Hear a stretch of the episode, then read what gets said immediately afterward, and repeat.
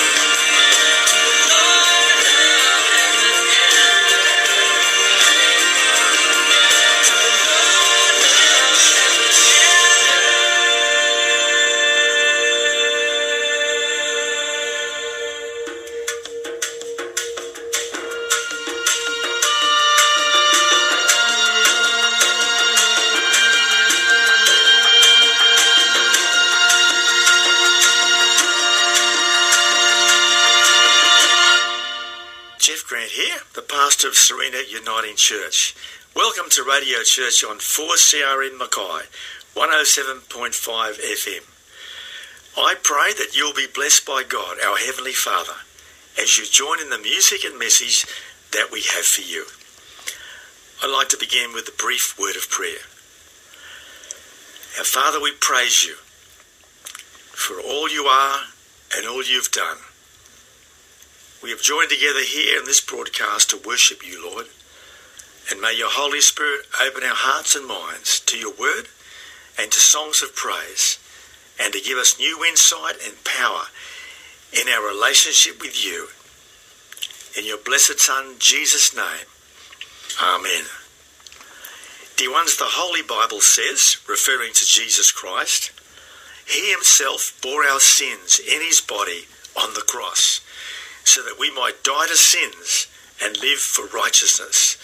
By his wounds you have been healed, for you were like sheep going astray, but now you have returned to the shepherd and overseer of your souls. And then let's begin with a song from Geoff Bullock, Refresh My Heart.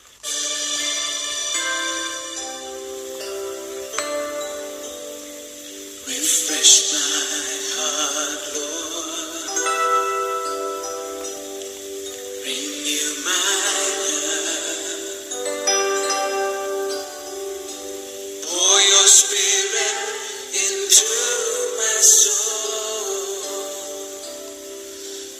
You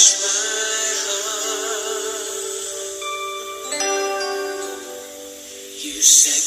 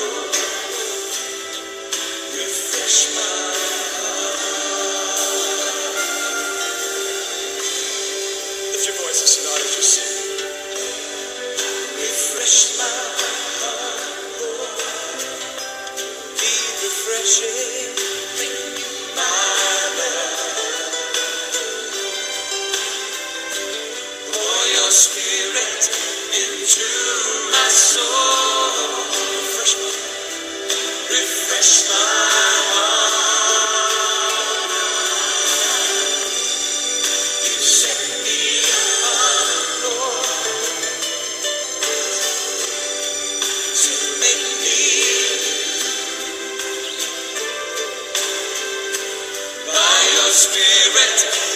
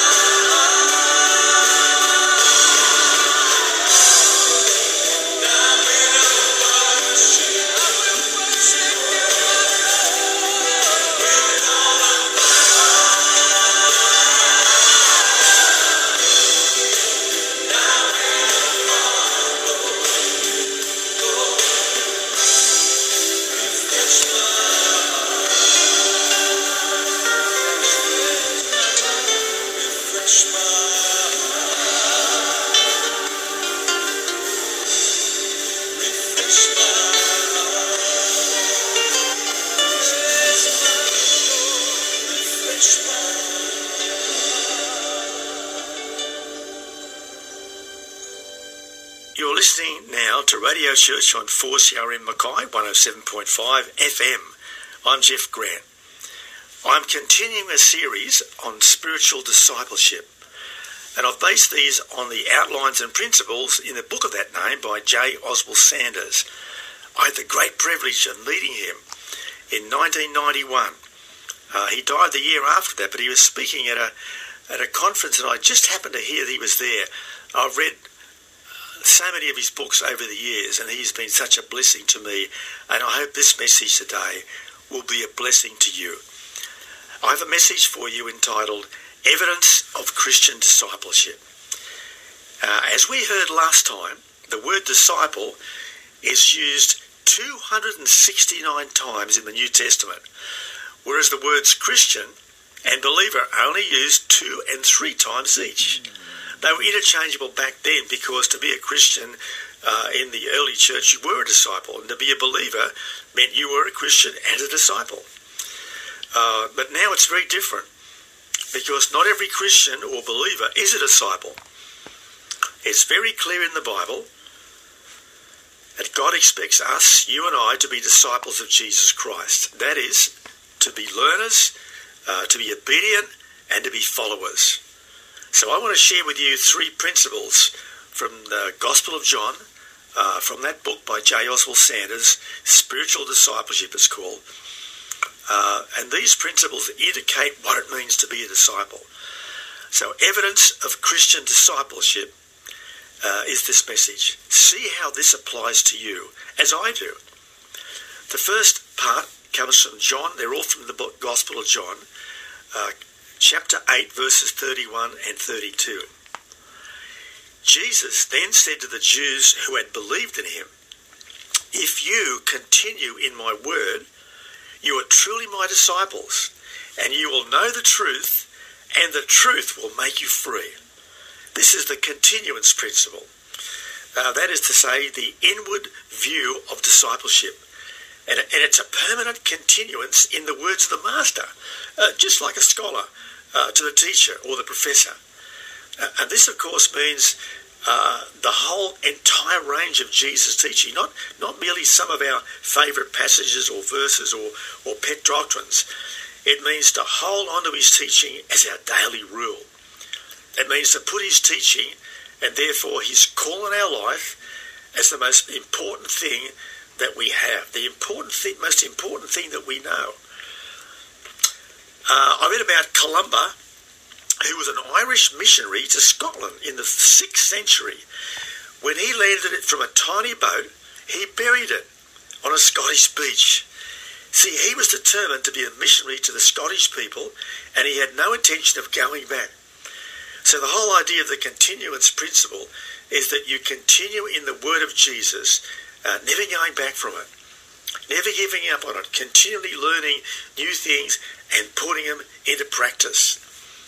Um, did I mention that mound is still there today? So if you take a trip over to Scotland um, and ask around, you'll be able to see the mound of Columba's little boat on a Scottish beach. The same thing happened to James Hudson Taylor. I've read many books about him, including his own uh, biography, autobiography, and his journal. He founded the China Inland Mission in the 19th century. He's buried there in China, along with his whole family, because he too, like many others, and I hope this applies to many people who are listening to this message, have this continuance principle of continuing in the words of Jesus, whatever they mean. A young woman at a missions conference uh, I read about held up a blank sheet of paper with her signature on the bottom because she said, um, I don't know what God has in store for me, but I've given him permission to, whatever, to do whatever he wants with my life because I'm going to serve him and obey him and follow him. You know, some people set out to follow Christ on impulse without ever considering what, what it's going to cost them. Uh, because continuing in the words of Jesus is never an automatic thing. It is the actual result of uh, meditation, purposefulness, and discipline. Now, now meditation, uh, the obvious and clear picture of meditation is a is a cow or a ruminant like a camel chewing the cud. They swallow it down, and after a while they bring it up again, and they chew it again. And what it means to meditate is to think reflectively about what you're reading with a view to put it into practice. So a disciple with the continuance principle is someone who doesn't read the Bible just to get information. We read the Bible because it's a message from Jesus Christ to us as to how we are to live our lives. And Jesus said, And you will know the truth, and the truth will make you free. Because knowing the truth comes from obedience to Jesus, doing what he says in the same way that he was obedient to the Father during his earthly ministry. To know the truth, and the truth will make us free. And Jesus said that if we do this, we are truly his disciples. Not just Christians, not just believers. You know, the, the Bible says that the demons and the devils, they believe. They're not disciples. They don't obey. They don't trust. They don't serve. They don't follow Jesus Christ. What are you thinking when you hear these messages? When you hear these words? How does the continuance principle apply to you? We're going to pause for a moment and hear a lovely song by Steve Green. He who began a good work in you. Here's Steve.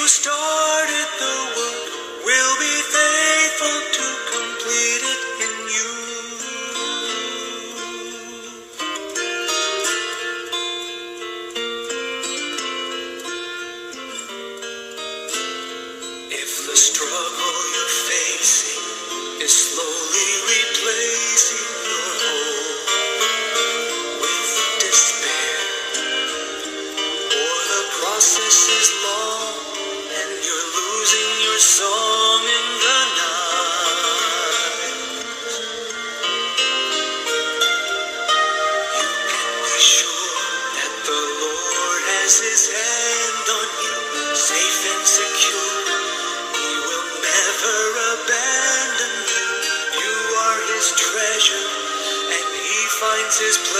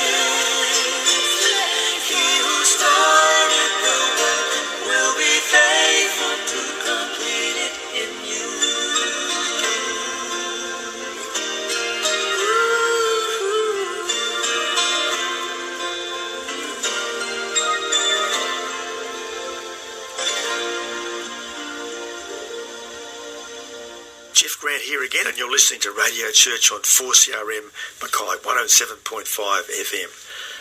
And I'm sharing with you a message called Evidences of Christian Discipleship. We looked at the first one, the continuance principle. If you continue in my words, Jesus said, you are truly my disciples. The second principle, also in the Gospel of John, is in chapter 13, verses 34 and 35. I'll read it to you. Jesus is speaking. A new commandment I give to you, that you love one another, even as I have loved you, that you also love one another. By this, all men will know that you are my disciples, if you have love one another. Dear ones, this is obviously the love principle.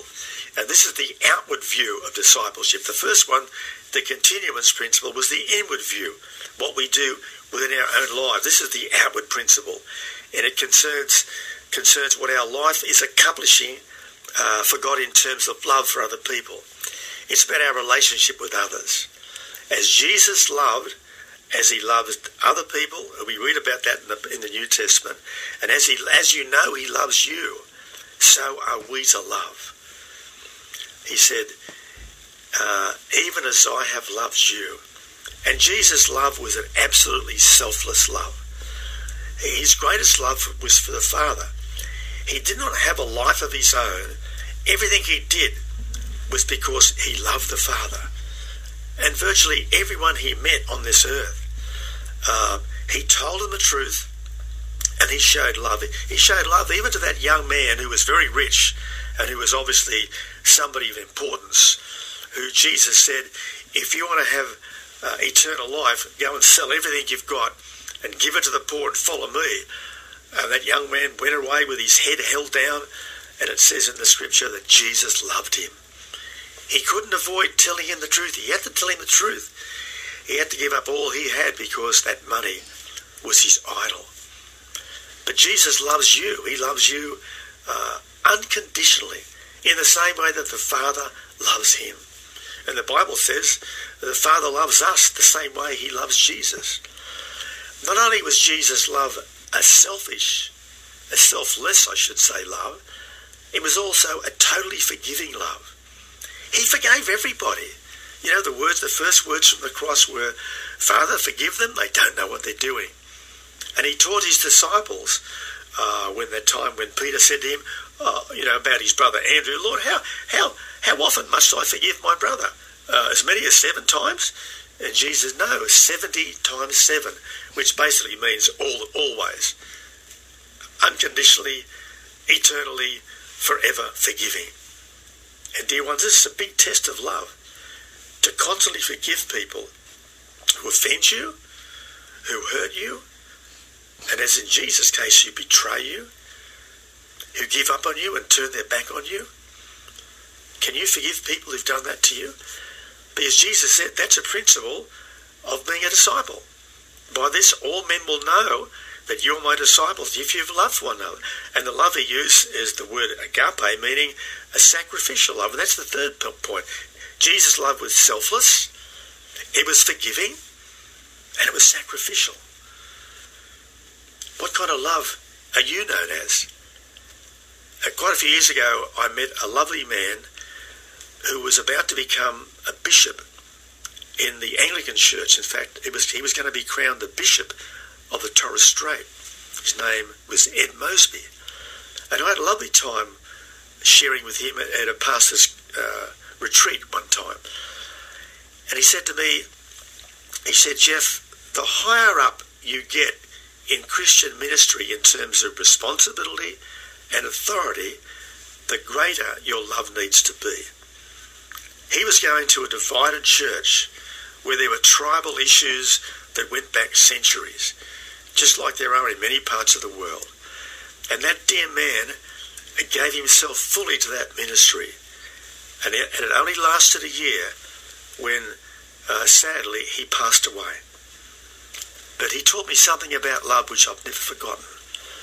That we're called upon to love in high degrees, depending on the role that God has given us. You know, our love will always be based on our understanding of Jesus' love for us.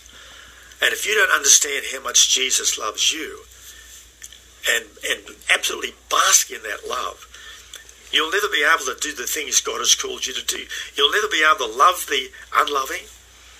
You'll never be able to forgive people who hurt you because that's inevitable in this life. We're, we're bound to get hurt or offended by somebody sometime or other. And yet, the love principle remains. It's the new commandment, and by this all men will know that you're my disciples. Isn't that fascinating? We are known as disciples of Jesus Christ primarily by the fact that we have love, forgiveness, in a selfless and sacrificial way towards other people. I'm going to stop now and offer you a song from Kenny Rogers, of all people Love Lifted Me. Here's Kenny Rogers.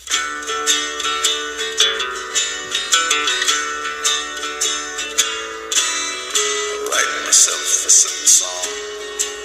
Get the whole world to sing along. A love song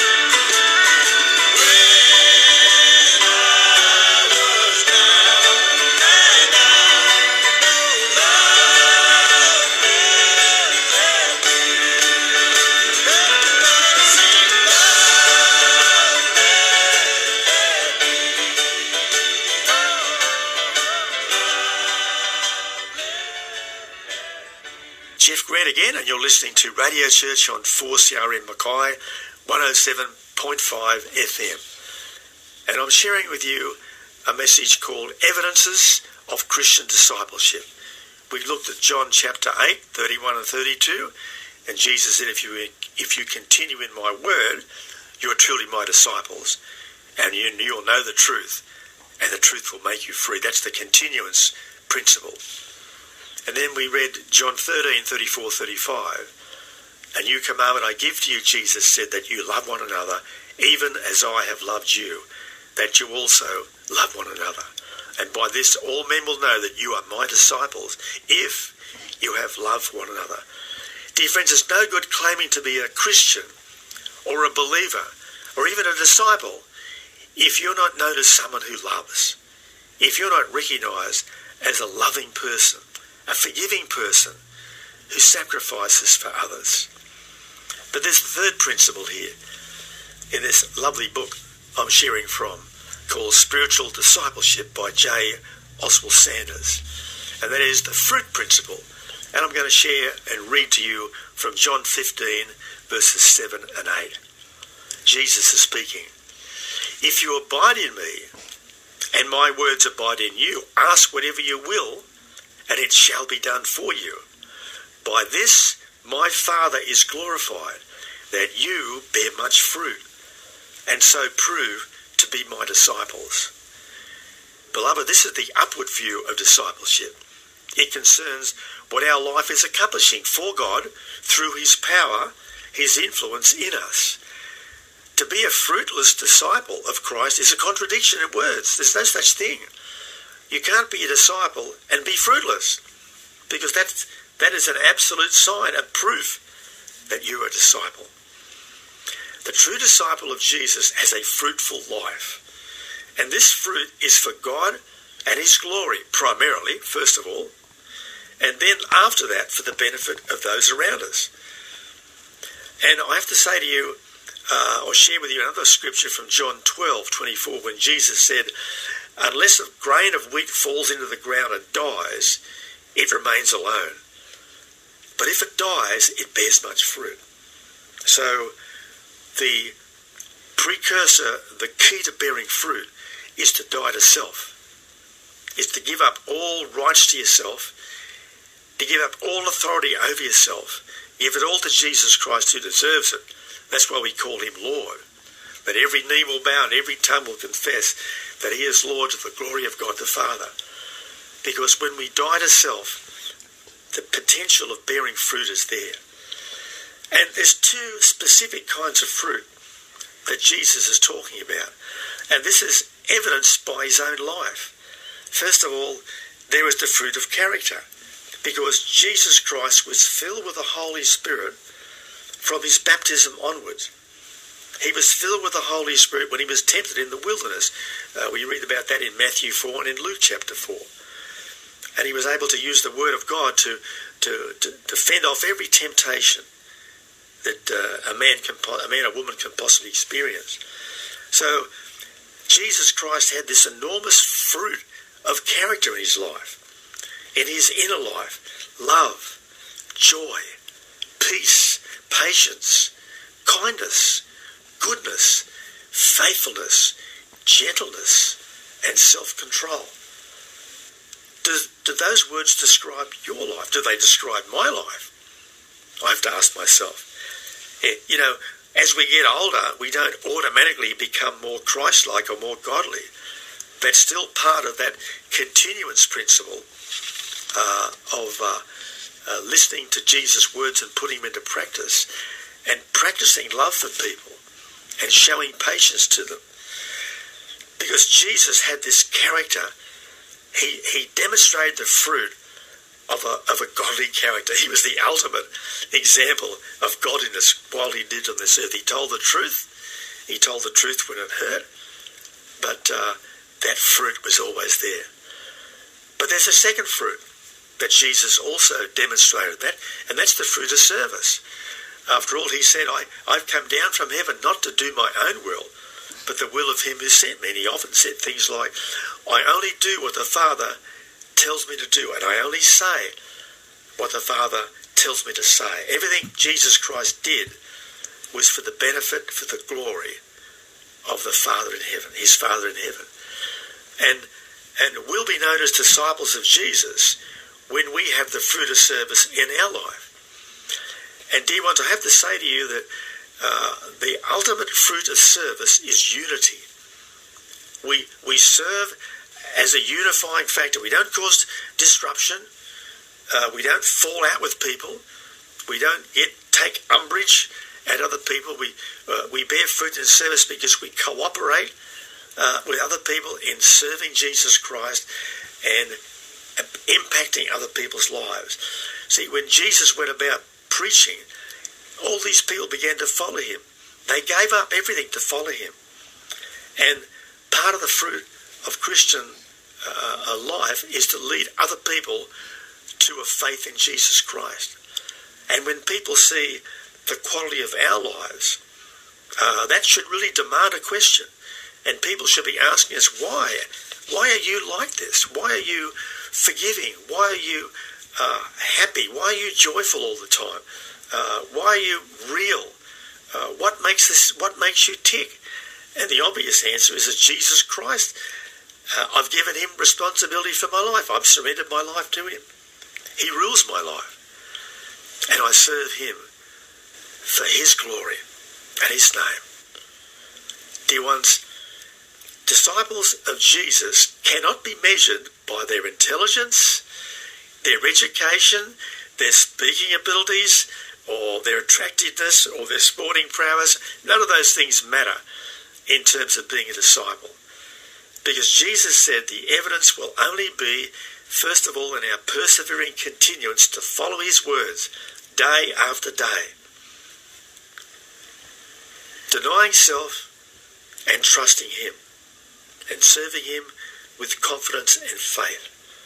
Secondly, the evidence will be in our practice of love selfless, forgiving, sacrificial. It's, it's so obvious that some people are loving and some people are not. There are lots of people in the church who are not loving. And Jesus would say, um, people will know that you're not a disciple of mine because there's no love in you. There's no forgiveness. There's no mercy. There's no gentleness. And the evidence will be found in those lives which produce godly fruit in themselves and in other people's lives. Beloved, may God the Father, the Son, and the Holy Spirit bless your life and your service as you diligently pursue the life of a Christian disciple. Amen. And now I'm going to share with you a couple of songs from Robin Mark and Kristian Stanfill. How Great Are You, Lord, from Robin, and In Christ Alone, from Kristian Stanfill. Here they are.